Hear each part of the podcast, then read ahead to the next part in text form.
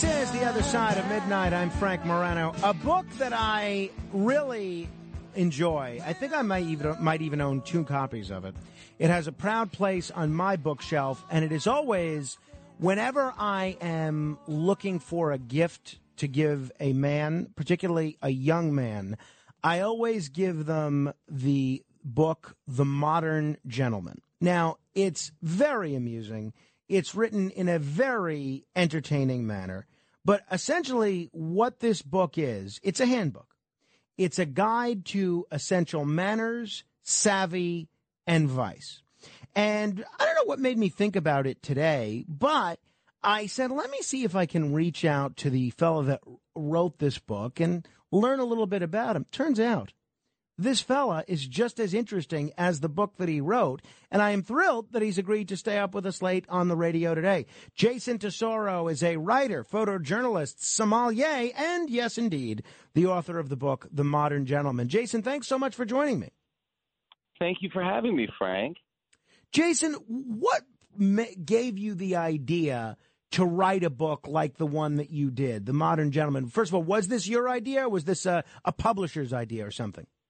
No, this uh this was a book that I needed to read and at the time it didn't exist. So we're let's rewind the clock back. Uh it's 2002 and the book was first published. It's been through subsequent printings and editions, but back in 2002 when the book came out, that was the culmination of nearly 10 years of, of work five years of real writing. But so let's go back now. It's the late 90s. You remember what was going on back then? We had like the neo cigar craze and people started swing dancing again and it was just the hint of the cocktail revolution and at that time I was studying to be a sommelier. I had made this pact with myself at 25 that by 30 I would either be a published author or a sommelier. So there I was uh, going through the court of master sommeliers. I'm studying booze, wine, spirits, cigars. My wife called it the Vice Academy.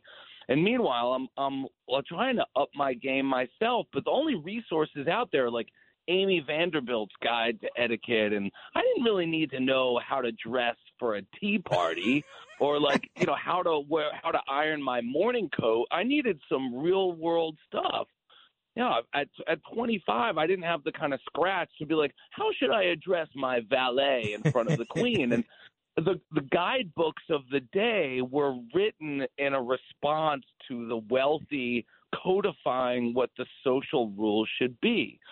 So now that I'm I'm diving into how do I want to behave? How do I want to treat my friends? How do I want to host a gathering? How do I want to buy gifts for a soiree for a happening? How do I want to send correspondence? I started writing it myself. I'm like, well, these are the situations I'm finding myself in, and there's a code of behavior. There's a code of how to properly skinny dip. You know, I came to learn while I was in wine school.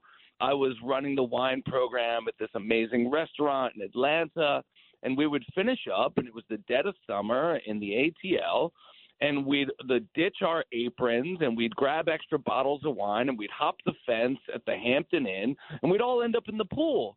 And there'd be every now and again the one fool idiot guy who couldn't keep his hands and his wits about him, and we would toss him out. And over the course of that summer, we came to understand that skinny dipping meant that there were certain customs that had to be followed and presumptions that should and should not be made. So I wrote those down, and I find myself in an elevator codifying what elevator etiquette or jukebox etiquette. Well, let, well, let me pa- let, let, me get you to pause on, on that one if I can, Jason. Now I understand your experience as a sommelier. What makes you an authority when it comes to booze and things that accompany booze, like cigars? You explained how you became an authority on skinny dipping etiquette, but things like elevator etiquette, for example. What makes you an authority on that? Why should people listen to you when it comes to elevator etiquette? You know, I'm the kind of person who is constantly on input mode. I'm I'm recording as a writer, as an interviewer like you. You know, I'm, I'm looking observationally at this at this moment. So when I found myself approaching an elevator, you know, I always had a notebook in my back pocket. This was long before the digital age. And I would watch just how do people behave and what are ways if we want to tinker with the social customs. I bet you'd know pretty quickly how to make people feel uncomfortable and the uh, mm. opposite side of that is how can I put people at ease? How could I make that two and a half minute ride, this sliver of a moment of a day, actually turn into something enjoyable? Is there a way to lift spirits? Is there a way to engage? Is there a way that by the time the doors open back at the lobby, people are laughing or smiling or being like, you know, almost forgetting to step out because we're still engaged in a moment. Instead of saying that an elevator is a pause from life, like this is your life happening just in time and space vertically, right? So I started looking through that lens and I became an expert simply because while everyone else was kind of droning on, that was a chance to stare at your newspaper, it was a chance to stand looking at the numbers I chose to engage with that moment and watch the way people responded and uh, toggle the knobs of social engagement to see love what it. made people love it. No, that is uh, terrific. Now, I, I saw in researching you that there was this magazine. Uh, I don't even really know if it got off the ground called The Modern Gent, and there's a website, The Modern Gent. Did The Modern Gentleman actually take the form of a magazine at one point?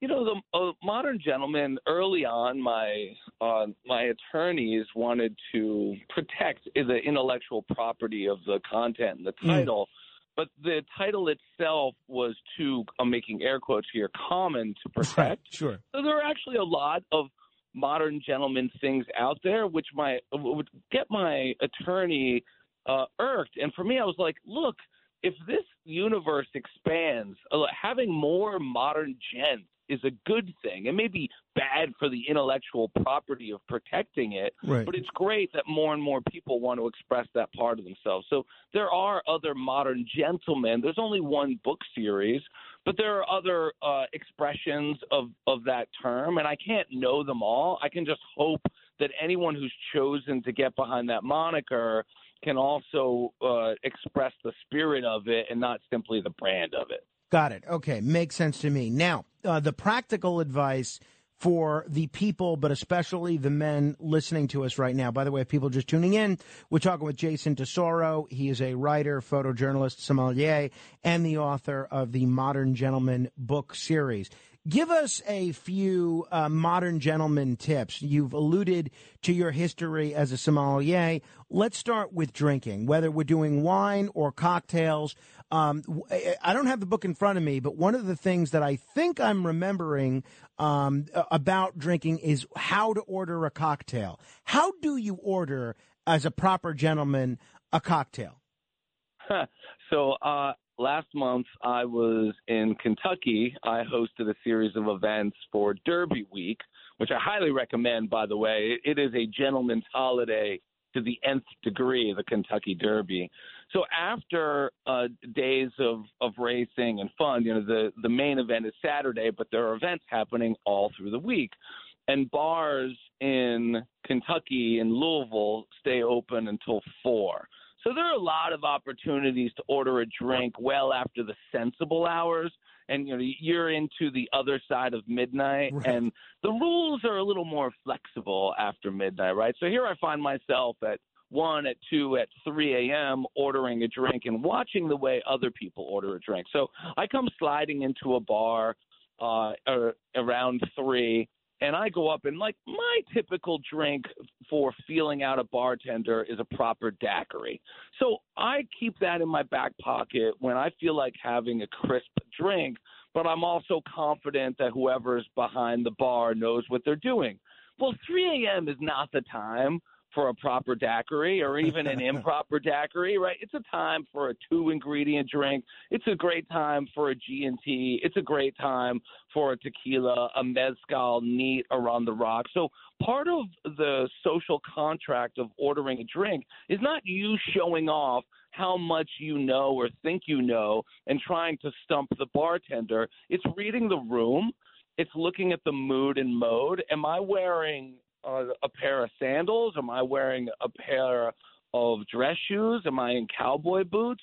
What's the music like? If I'm in a, a rock and roll and a honky tonk, you know, this is a great place for a cold beer or, or give me a very simple drink, but I'm not ordering a seven layer Pousse Cafe. so part of it is what am I thirsty for, certainly. But the other is think of your drink as an accessory in the space. And my jacket isn't finished without a pocket square. So if your left hand isn't finished without a concoction, what's the appropriate thing? Am I looking for the the cute little uh, drink umbrella because I'm standing at the edge of a beach bar overlooking a band, or am I standing there surrounded like body to body with people in a in a hot dance club where the bartender has got like 9.2 seconds to prepare a drink and I've already got a crisp $20 bill and an order at my lips. So you are participating in a conversation and you need to say the appropriate thing. Uh, now, makes sense to me. And uh, one piece of advice that I always reiterate that I learned from your book is if you see a bar is crowded and people are already waiting five or six uh, for for deep for a drink, that's also not the time to be ordering something that's complicated and takes a long time to make because you meet a, make a lot of enemies quickly. One aspect of culture that I think people experience every day, but they don't necessarily think about there being a gentlemanly way to handle it is driving. But you write there are a couple of things that a gentleman should do as a driver. What is that? Oh my gosh, my my favorite thing to engage in as a driver is the use of the horn. and the the only negative I have, my my wife bought a, a Tesla over the over the shutdown, and there weren't too many people on the road, so it took until very recently for us to get back into traffic situations. Elon Musk forgot to make the Tesla so that you could use the horn with that little bit of percussion. And you're in Staten Island. Everyone, I'm from Jersey. I was born in Paterson around me, everyone used the horn deftly and being able to communicate. There's a big difference from, hey, see you later, grandma, boop, boop, boop, and you know you are stuck at a green light and no one's going. so using your horn to communicate, uh, the Tesla only has one tone. There is no like, hey, I see you on the corner, Johnny. It's so like it's it's kind of it's annoying. Um, so using your horn. Secondly, like for me, driving. Uh, I feel like most people in the in the South are driving like they got no place to go, and driving with some meaningfulness and purposefulness, especially when everyone else seems to be lollygagging and staring at their phones. Uh, I used to drive for for sport and pleasure. Now I feel like I'm driving from within an inch of my life to stay safe out there. It's a different scene from 20 years ago when the distractions were were simply the the cool T top next to you and the tunes blaring. Um, the gentlemanliness of driving has definitely shifted. Um, I will say one fast way to identify yourself as a non-gent is to pull up at the toll booth and not know what the bleep to do. well, what about something as simple as table manners? You know, one of the one of the things that I was raised to do is that if there was a lady at the table and she's getting up or sitting down, you stand up. But now I find that I'm I'm the odd man out when I stand up when a lady sits or or or stand or stands up and leaves the table, and now everyone looks at me like I'm a strange person. What are you supposed to do as a modern 21st century gentleman? Ah, now you're getting to the crux of things, Frank. So, etiquette is a, a code of rules that's evolved and it's fluid. And just like our language is changing, right? Your vocabulary, I'm 50, and my vocabulary at, at 50 is richer than it was at 15. Sure. But it's also been truncated because I have to adjust my language for the people around me. When I was the youngest man in the room, I was constantly reaching for richer vocabulary. Now, I mind uh, I made an invitation for my one of my teens graduating high school, and instead of saying "respondez s'il vous plaît," I put "yay nay" your response, and I put an email address. The codes of etiquette have gone through these ebbs and flows depending upon where society was at the time. And it means that there have been zeniths and there have been nadirs in culture. And I would say that where we are in, in culture and civilization right now is one of those dips and it's a time when people are, are struggling and are trying to figure out life in a way that it can feel kind of tone deaf to want to rap someone across the knuckles for being a heathen at table. When in truth, like what's going on behind the scenes has uh, a higher difficulty level than whether or not I know how to use uh, my escargot tongs. Mm-hmm. So the, the rules have necessarily slipped. And I've I've battled this for the past two or three years because while I've made my career on not only understanding these rules and codifying them and helping teach other young gents, I've also had to realize that now is not the time for us to reinforce some of these rules. However, if you and I don't keep the torch lit right. for civility, and don't teach a new generation on how they should alight from the table, how will they find these modes in the future? And what does it mean overall? Like, it, if we're in the middle of a war, is that time to be like, oh, pardon me, milady, let me dust off your seat on the tank, right? Like, we we know that gender fluidity and the Me Too movement has led to changes in our social custom with men and women kissing socially. It's actually also led to the way that I kiss men. I've kissed a lot more men on the cheek in the past six months as people are coming out, and we know that whether you're gay or straight, that one way that men can greet each other is that like sort of Italian kiss on the cheek. And this is very different from how things were. Well, that's why the rules are evolving. That's why they're written in non indelible ink because they're meant to evolve and grow. And yes, I would like, I have five children, I have three boys ranging from nine to 18. And I would love for them to be superlatives at table. But the truth is, I've really tried to reinforce more their character so that they recognize on how to be in conversation and how to be in relationship as opposed to following by the letter of the law. This is what daddy said you had to do mm. to hmm. be a gentleman table. And as long as they are excellent house guests and respectful of their host, whether or not they chew with their mouth open 0.1% of the time or grab the right piece of silver, uh, they're going to be forgiven because they're just good eggs.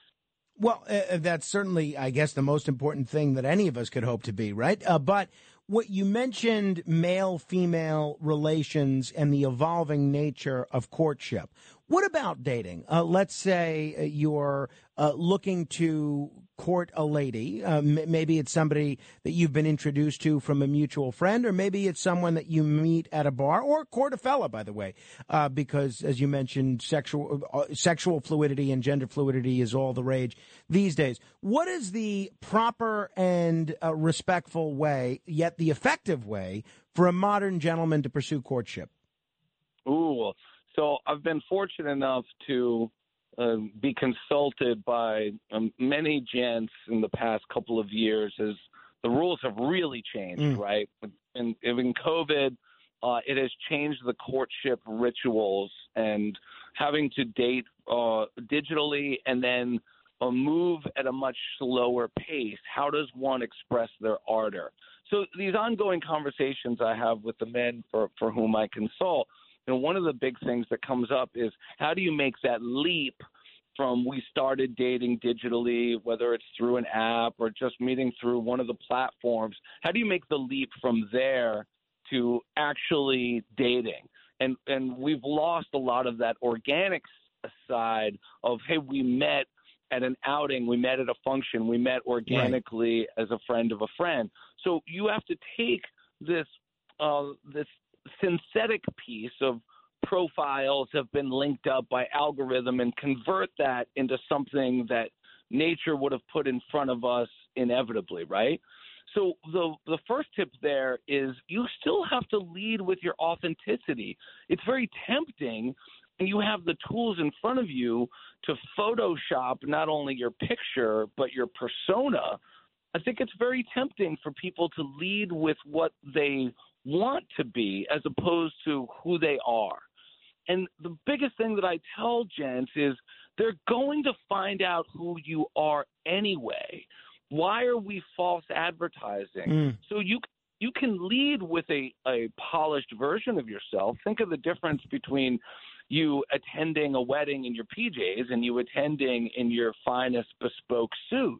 So you are allowed, of, of course, to dress it up and, and polish off some of the rough edges but you're not allowed to go as a fundamentally different person than who you really are because you think that'll be more alluring to someone you're dating. So that's number one is being a, a truthful representation of who you are. Secondly, when you are converting from the digital to the in person, you have to think not just about how you want to present, but think about putting someone else at ease. It, it is now a time of fear. People are afraid of meeting someone new. They have someone queued up. Hey, can you call me like 30 minutes into the date and let's have a, a, a safe word about whether or not you're okay. Let's meet in a public space. All of these things are at play because people are feeling uncomfortable. I don't know if I can trust a stranger. I don't know if I can believe that they're who they say they are. So, how can I put them at ease? And finding a way to use courtship to get someone into their pleasure center. This becomes your job in courtship. You should take this as your number one priority is to make them feel comfortable, not you in the best possible light. Ooh, I'm going to arrive early. I'm going to get the lay of the land. I'm going to get to know the server or the bartender. I'm going to look over the menu. I'm going to do a, a, a little pregame and find out are are there any kind of food allergies? Are there any clues from their profile that would let me know you know, they've traveled to Italy. Let me find a dish. Here's cacio e pepe as on the menu. Show that you are paying attention and not simply thinking about how to put you in the best light, but mm. how to actually make the other person feel good in their own skin. No, it's uh, great advice. I, I, could talk to you about this stuff all day, and I hope you'll come back. But there's two final areas I want to explore with you before you get out of here. One has to do with uh, picking your brain as a sommelier. What if you want to look the part of a wine expert, but you really don't know where to begin. What's a, a pro tip that can help an amateur look for and explore different things in wine, or at least look like they know what they're doing when it comes time for them to be the person that gets to sample the wine before everybody gets a full glass poured for them? Ah, nice. Excellent. So, you know, that ritual is actually rooted in practicum. When the server brings you the bottle, uh, first thing I always do is I put my hand on the bottle, and it's a great way to look mm. like you know what you're doing because, in, in fact, it means you do, and you're feeling for the temperature, especially uh, on the on the eve of summer here, feeling the wine to make sure that the reds have been properly cellared and are not too hot and also to assure that your whites aren't bracingly cold. Mm. And most restaurants over chill their whites and under chill their red. So you put your hand on the bottle as a way of confirming that this wine is ready for consumption. Secondly, when they pour the wine in your glass, they're not asking you whether or not you like it. They're asking you to confirm that the wine is sound, meaning the wine has survived its trip from bottle to table with a natural cork. Maybe it all has a screw cap to make sure that the wine is indeed healthy. So what you do is you pick up your glass, you swirl the glass to introduce some air into the wine, you put your nose into the glass and you inhale and you are simply you will know even if you don't know anything about wine you will know when you smell a bad wine because it's unpleasant and it will wrinkle your nose and furrow your brow. And if the wine doesn't do that you can put the glass back on the table and say yes please. Thank you. The wine is sound. Any of those phrases indicate to the server yes please go ahead and pour. So I never taste the wine unless it is to confirm what hmm. my nose thinks is happening is that there's something wrong with the glass. This is part of the contract of you ordering the bottle. They tell you what the wine is. They pour the wine. You say the wine is sound, and it gets poured. The next tip I'll give to you in ordering off the list is if there is a wine that is unpronounceable, a grape you've never heard of from a place you didn't even know grew wine, you should order that wine. It is impossible for a wine to be unpronounceable from a place you've never heard of, from a, a place that didn't, uh, you know, grew wine, uh, to be there and to not be delicious. In fact, it has to be delicious. A sommelier puts that Agiorgitiko, Blaufränkisch, Coda di Volpe, Emir, Durif, Furmint on the list because they want you to try it. And they typically put it at a less margin because they know they have to make it more attractive in order to get people to order it. Mm. So one of the hidden gems on a list is the unpronounceable I love grape. It. I love it. Or one from a place you've never heard of. Uh, Absolutely. Jason, I- am going to have to end it there. I very much enjoyed the conversation. I'd love to do this again in the future. You're a wealth of information and uh, incredibly entertaining. And uh, I, will look forward to the next book in your Modern Gentleman series and uh, our, even more so our next conversation on the radio. Grazie, Frank. Thanks for having me. Thank you. If you want to comment on any portion of our conversation, you can give me a call. 1 800 848 WABC. That's 1 800 848 9222. This is The Other Side of Midnight. Straight ahead. This is Greg Kelly for Priority Gold. What does it mean to be America's precious metals dealer? It means that you're in touch with the hearts and minds of those who love this country, value our freedom, and want to protect the future. Priority Gold is that precious metals dealer. They've helped thousands of Americans back their retirement with solid gold and silver. Call Priority Gold at 888-506-6439. Receive free shipping, free storage, a free investment guide, and one of the best purchase experiences in the industry. Call now or go to prioritygold.com.